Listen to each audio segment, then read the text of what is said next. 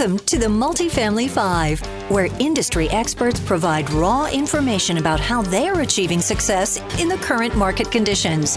And now, your host, Dallas based real estate broker, Mark Allen.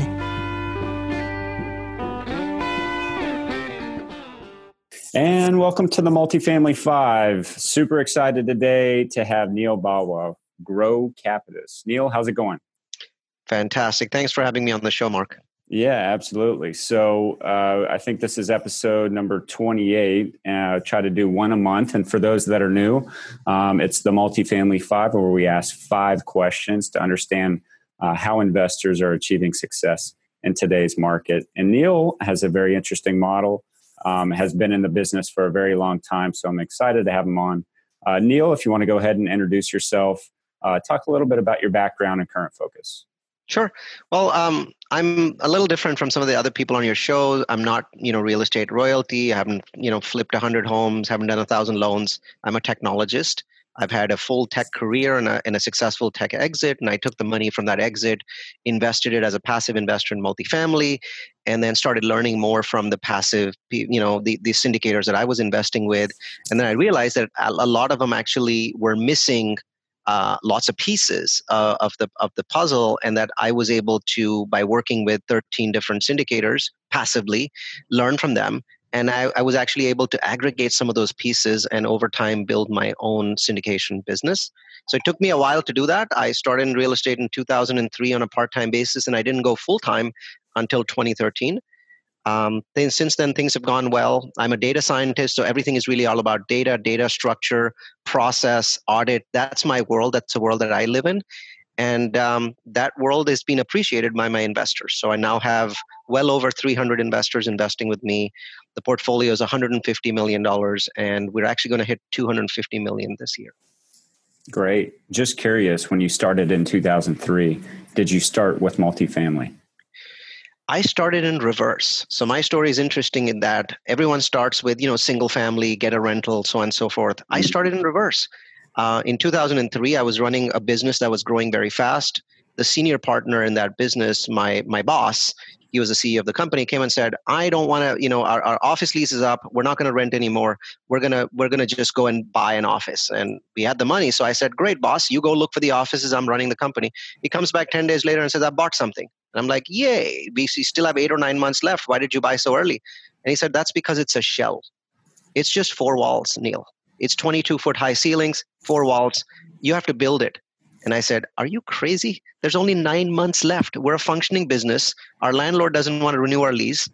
That's crazy. And he's like, No, no, no. I have all these great GCs and I'm an expert at this stuff and I'll help you and you'll help me and we'll figure it all out. And I was terrified, Mark. I was absolutely terrified, couldn't sleep at sleep at night. But in hindsight, it was the best thing that could ever happen. Trial by fire thrown in there, knowing that our business would be affected if we didn't get it all done in nine months. We got it done in basically eight months and 29 days. Hmm. We moved in over the July 4th weekend. We had um, our entire executive staff had sleeping bags because we had to move over one weekend. Imagine trying to move 30,000 square feet of stuff over one weekend wow. because our landlord didn't want us to extend and we had to pay $10,000 a day in penalties. We didn't pay $1.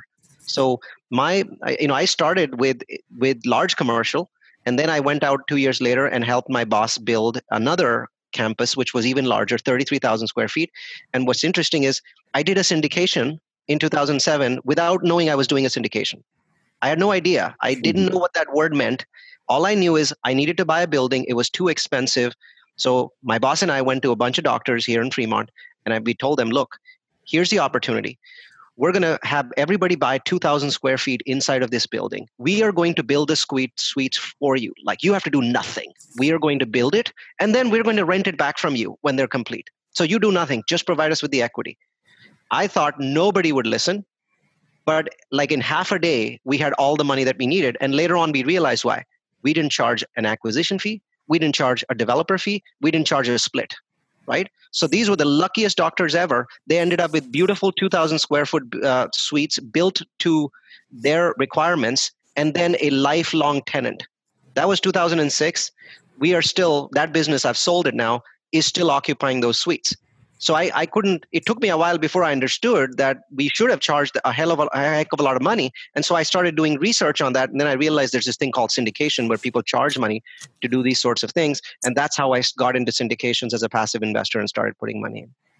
Very interesting.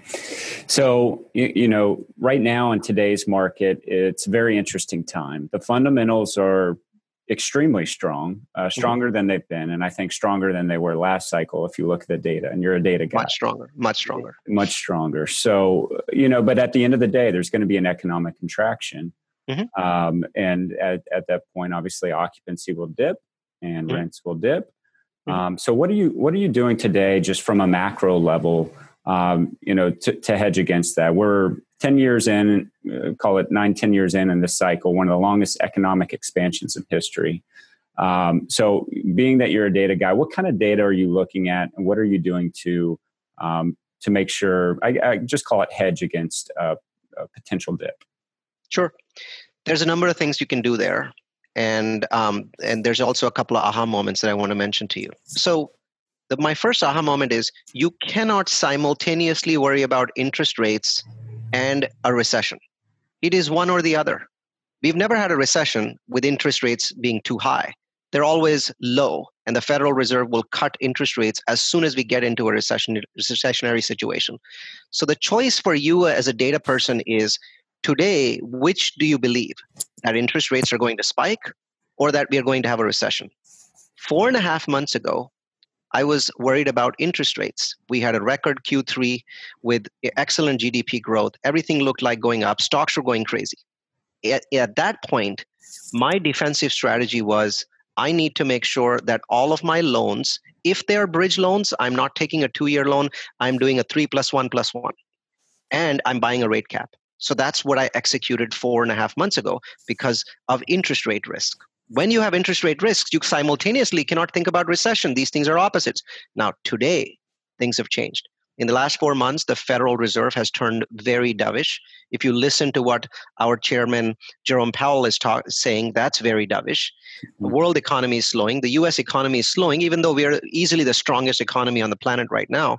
We're still slowing, right, compared to where we were before. So as a result, I've changed my mind to the point where I'm saying, okay, today I'm worried about recession. If I'm worried about recession, then I'm not overly worried about locking in a rate because rates will not spike if we if we we continue to slow down. In fact, I'm going to get cheaper rates. So my focus today is about having a larger operating budget. It's about not getting into a situation where my DSCR is below 1.1 or or you know there there's projects you can do right now where your DSCR is below one. Well, I'm I'm I'm making sure I'm not buying those kinds of you know units. And then when you're worried about recessions, you buy in better markets. So today, I would much rather buy a five and a half cap project in a superior market with lots of jobs than buy a seven and a half cap project in, let's say, a market that is losing population. So maybe East Pittsburgh or South Cleveland, because I know that markets that are fundamentally weak get hit the most in a recession. Mm. Right. So my numbers are not going to pencil out there. Whereas the other market, I may be paying a low cap rate, but those markets, if they're fundamentally strong, will weather the recession well. I probably won't give any cash flow to my investors. I might even have to put some money in from my own pocket to keep the, the property going. But when that recession ends, that market, because its underlying fundamentals were strong, is going to go back to its original growth path. And if it goes back to its original growth path over a five year time frame, I will still make my numbers. So that's my thought process today. I want to go to high quality metros. You do not want to go into a low quality metro so close to a recession. And no, at this point, I'm not worried about re- uh, interest rate hikes because I think that we are at equilibrium. In fact, it looks like the Fed is even going to stop quantitative tightening. Mm-hmm. Which which really shows how worried they are because they've been tightening for the last year year and a half, and if they're going to slow down on that, then right now they're not too worried about inflation. They are worried about recession. What are your top three markets? So my top three markets today are Atlanta. Atlanta because of the fact that there's so much inward migration. Mm-hmm. I love markets that are gaining population, but I also like markets where home prices are so low that you cannot do a lot of new construction. all of Atlanta's new construction is focused on that Buckhead market, right? And that market is oversupplied. But let's say you move 10 miles away from Buckhead. Well, home prices are so low that you really cannot pencil out new construction. So some of the submarkets that I'm in, that I'm looking at in Atlanta, um, you can still buy something for sixty, sixty-five thousand dollar a door, where cost of construction is one hundred and thirty thousand dollars a door, and home prices are so low that you really cannot build a Class A. Those markets are protected markets. They're good markets, and Atlanta is one of those markets. In fact, right now, of the top fifty markets in the U.S., it is the only market, one market, where home prices are below what is known as the income price, which is the equilibrium price for homes it's minus 4%. No mm. other market is like that. So I like Atlanta because of that. Strong growth, strong job growth, home prices below equilibrium price. That's a good market to invest in. I've bought three properties in Atlanta in the last six months, or I should say, Greater Atlanta. I like um, I like secondary and tertiary markets now. The time for primaries has passed. Mm-hmm. If you mm-hmm. look at the last six months Yardi Matrix uh, reports, you look at Marcus and Millichap, you'll notice that secondaries and tertiaries are accelerating and primaries are decelerating. In fact, there's a slide in, in Yardi Matrix's uh, presentation that shows you all of the markets decelerating, all of the markets accelerating. Well, the secondaries are accelerating. So that's where the money is going to. And that's what I'm interested in right now. So today, I'm more interested in Jacksonville, Orlando, and Tucson than I'm interested in Phoenix, Miami, Denver, you know, San Francisco Bay Area. I'm not interested in the primaries anymore because they they are at the end of the cycle where the secondary still are are one to two innings behind in the ball game. Mm-hmm. Great, and you know it's all relative, but prices are much higher than they were three, five, seven years ago. And you know we talked a little bit about interest rates and where they're at today. If you don't want to be on the sidelines. And you know this comes from. It seems like more so private investors that are using their own money um, are on the sidelines today. But if you don't if you don't uh, want to be on the sidelines, what can you do to make projects pencil out? I think the first thing that you do is you look at long term growth more so because everyone has to now assume that a recession is either coming in 2020 or 2021. You cannot be a responsible syndicator today and not assume that one of those two years is a recession year right i am no i am not penciling in the great recession to be occurring again because the chances of that in an economy that is so fundamentally strong is very low. I'm just penciling in the vanilla US recession into my projects.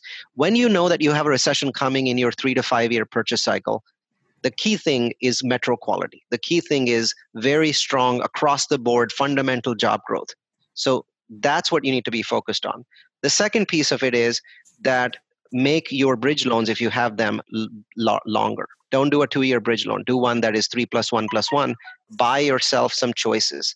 If you're worried about interest rates going up buy rate caps. You know buy buy caps on all of your bridge loans. Um, and then give your investors a variety of projects don't just give them bridge loan bridge loan bridge loan projects. Give them projects that have 10 year or 12 year fixed and let the investors decide. If they are low risk they're going to pick the project that has a 12 year um, fixed loan. And how do you make that project pencil out? Make it longer. Because if you make it a five year project it's not going to pencil out. It's you're not going to be competitive. You're not going to raise the money. But if you make it a 10 year project that is a different kind of project. There's a lot of people that like long term cash flow. They don't want to be in a in a 3 to 5 year project. Now you have a different audience at a different IRR level at a different cash flow level. We just did a project called Chelsea Place. People loved it. We told them we were going to hold for 10 years. How many people do that but in today's environment holding for 10 years allows us a 12 year fixed loan and we probably sell it in year eight with four years left on it for the next guy to have four years of a, of a fixed loan mm-hmm. something like that. But that get, that's choice. So we are diversifying in our choices of projects and our type of projects for our investors. And if you're an investor then that's what you want to do. You want to get into different kinds of projects and that's a, a great way to hedge against it. But i don't think that anyone should spend a dollar in today's market if you believe that we are about to see a, a, a repeat of the Great Depression. If that's your belief, stay on the sidelines. Hmm. What about underwriting? Are you doing anything at uh, you know outside of the variables that you can affect change on? Are you doing anything different to your underwriting? Um, maybe in the second half of last year into this year. I'm I'm going to give you an answer that's I'm not directly answering that question. I'm going to answer it indirectly. So I believe that in today's market, with interest rates having gone up over the last year, and cap you know cap rates still going down, prices going up, there is only so much you can do on the underwriting. Underwriting is the process of typing numbers into an Excel spreadsheet and doing analysis. If you want to be in the market, if you want to get projects, if you want to actually win bids, I think we're coming to the end of the underwriting refinement era. Mm. That's done. We, we were able to do it for the last five years. Now, when you're doing it, you're just diluting yourself. So I'm going to flip that question around and say, I am no longer making underwriting optimizations because the time for that has passed. I'm doing something else. I'm saying, how can I operate my property more efficiently than the market? My focus is on operational efficiencies because I still feel that our industry uses technology so poorly that they've let so many operational efficiencies, they've left them on the table. And let me give you an example of that. So there's a covered parking spot that you can sell. You're, and it's 40 bucks. Let me tell you what your property manager's thinking. He's thinking 3% of 40 bucks are $1.20. It's not even worth my time to go and tell somebody or push somebody to sell that parking spot. So guess what happens? Every time you sell a parking spot, it's the customer. It's the customer that walks in and says, I want a parking spot. So they'll say, Hey, we have 50 parking spots, we've sold 30. The truth is, they've sold none. They just happened to sell 30 because people wanted them. Those remaining 20 parking spots, $40 a month each, are a huge amount of money to investors, a huge amount of money to syndicators, but they're nothing to property managers. So we have built an infrastructure, a second property management team in the Philippines, and we are now spinning up to do some of the last 20% NOI optimization ourselves. Let the property manager manage the property. Let him collect rents. Let him kick out tenants. Let him rehab units. We're going to take the top 20, 20% that nobody focuses on and we're going to optimize it. That's my solution. It's not underwriting anymore. Very good answer. I like that. So I want to kind of key in on that. What can you share some other stories as far as um, you know, whether they be value add strategies or mm-hmm. using technology um, uh, to optimize operations? Absolutely. There's so many pieces to it. Number one is optimize rehab. If you want a full demonstration of how to optimize rehab, tonight at 6 p.m., we have a raise. It's, it's a project that one of my most brilliant students is doing. He and, I, he and I have had conversations about this, and he's basically gone out and done exactly what I suggested, which is he's using virtual assistants in the Philippines to optimize his whole rehab process. He bought it in house. He's the general contractor. He has contractors that are working with him. He's buying directly from China and he's lowered his cost of rehab by 30%. Now, he's doing it on a small scale and it, and it doesn't really scale there. But let's say you're a syndicator with 2,000 units. Consider doing that. Consider doing what he's doing using technology having full-time people in the philippines that are doing everything from calling vendors in china to call to scheduling contractors to doing that whole infrastructure piece. I know it's hard to set up but once you have it set up you've created something of true value because you're going to cut your rehab cost by 20 to 30 percent. And if you're a syndicator you know how much money that is for your investors. You know that projects that don't pencil out will instantly pencil out. So that's rehab right? So that's one area in which you can apply process and technology and efficiency. The second area is this I see people with huge portfolios 3,000 units, 5,000 units, 10,000 units, and I ask them a simple question What are you doing to make sure that your property manager has enough leads, your property manager has enough applications, and your property manager is signing enough leases? I, I have never found somebody to give me a good answer. People at the 50 and 100,000 unit level, they've bought the entire process of leasing in house to a centralized call center but the point is, in today with technology, you could do the same thing.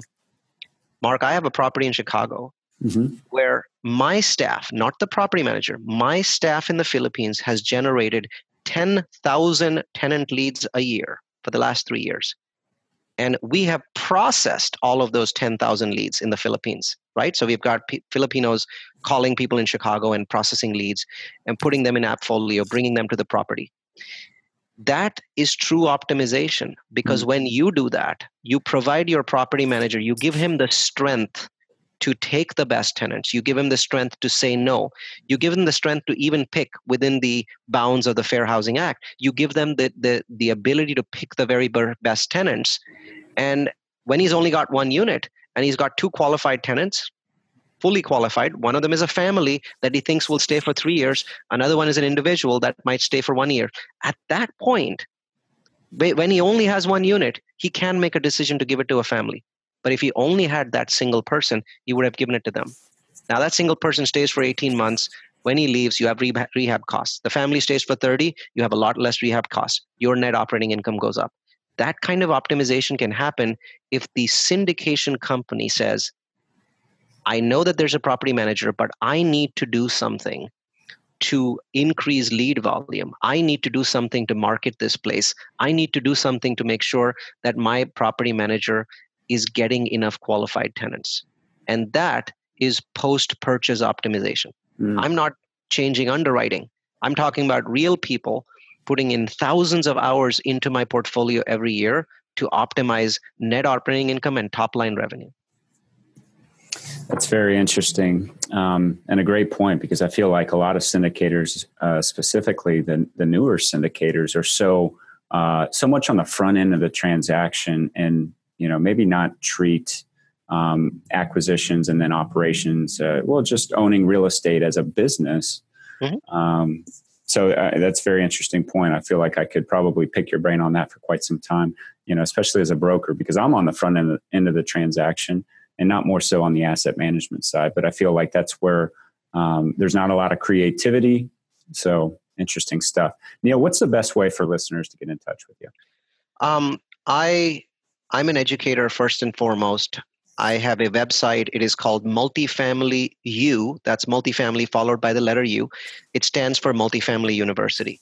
You're you can go and join Multifamily University. It's free. I teach about 50 webinars a year. A lot of them are about optimizations. For example, I've invented a system called LASL. It's a five step system to I- increase velocity of leasing. I'm about to teach a webinar on step by step processes on how to use LASL to boost your net operating income. Those kinds of webinars are on my website, and there's 50 of them every year. My email address is on the website. Feel free to, to reach out to me. You can even reach out to me now. My email address is Neal, N E A L, N E A L, at multifamilyu.com. Feel free to send me an email. But I think the website is probably the best way to interact because there's incredible amounts of education there. And for those of you that are interested in our passive syndications, um, our website is Gro Capitus. That's G R O without the W, G R O Capitus, C A P I T U S dot com. All of our syndication projects are there. We work with both accredited and non accredited investors. Very good. Neal, thanks so much for the time. I appreciate the insight, uh, specifically on how you're using technology to maximize or um, uh, be more efficient on the operational side. So, again, thanks for the time and look forward to connecting soon. Thanks for having me on the show, Mark.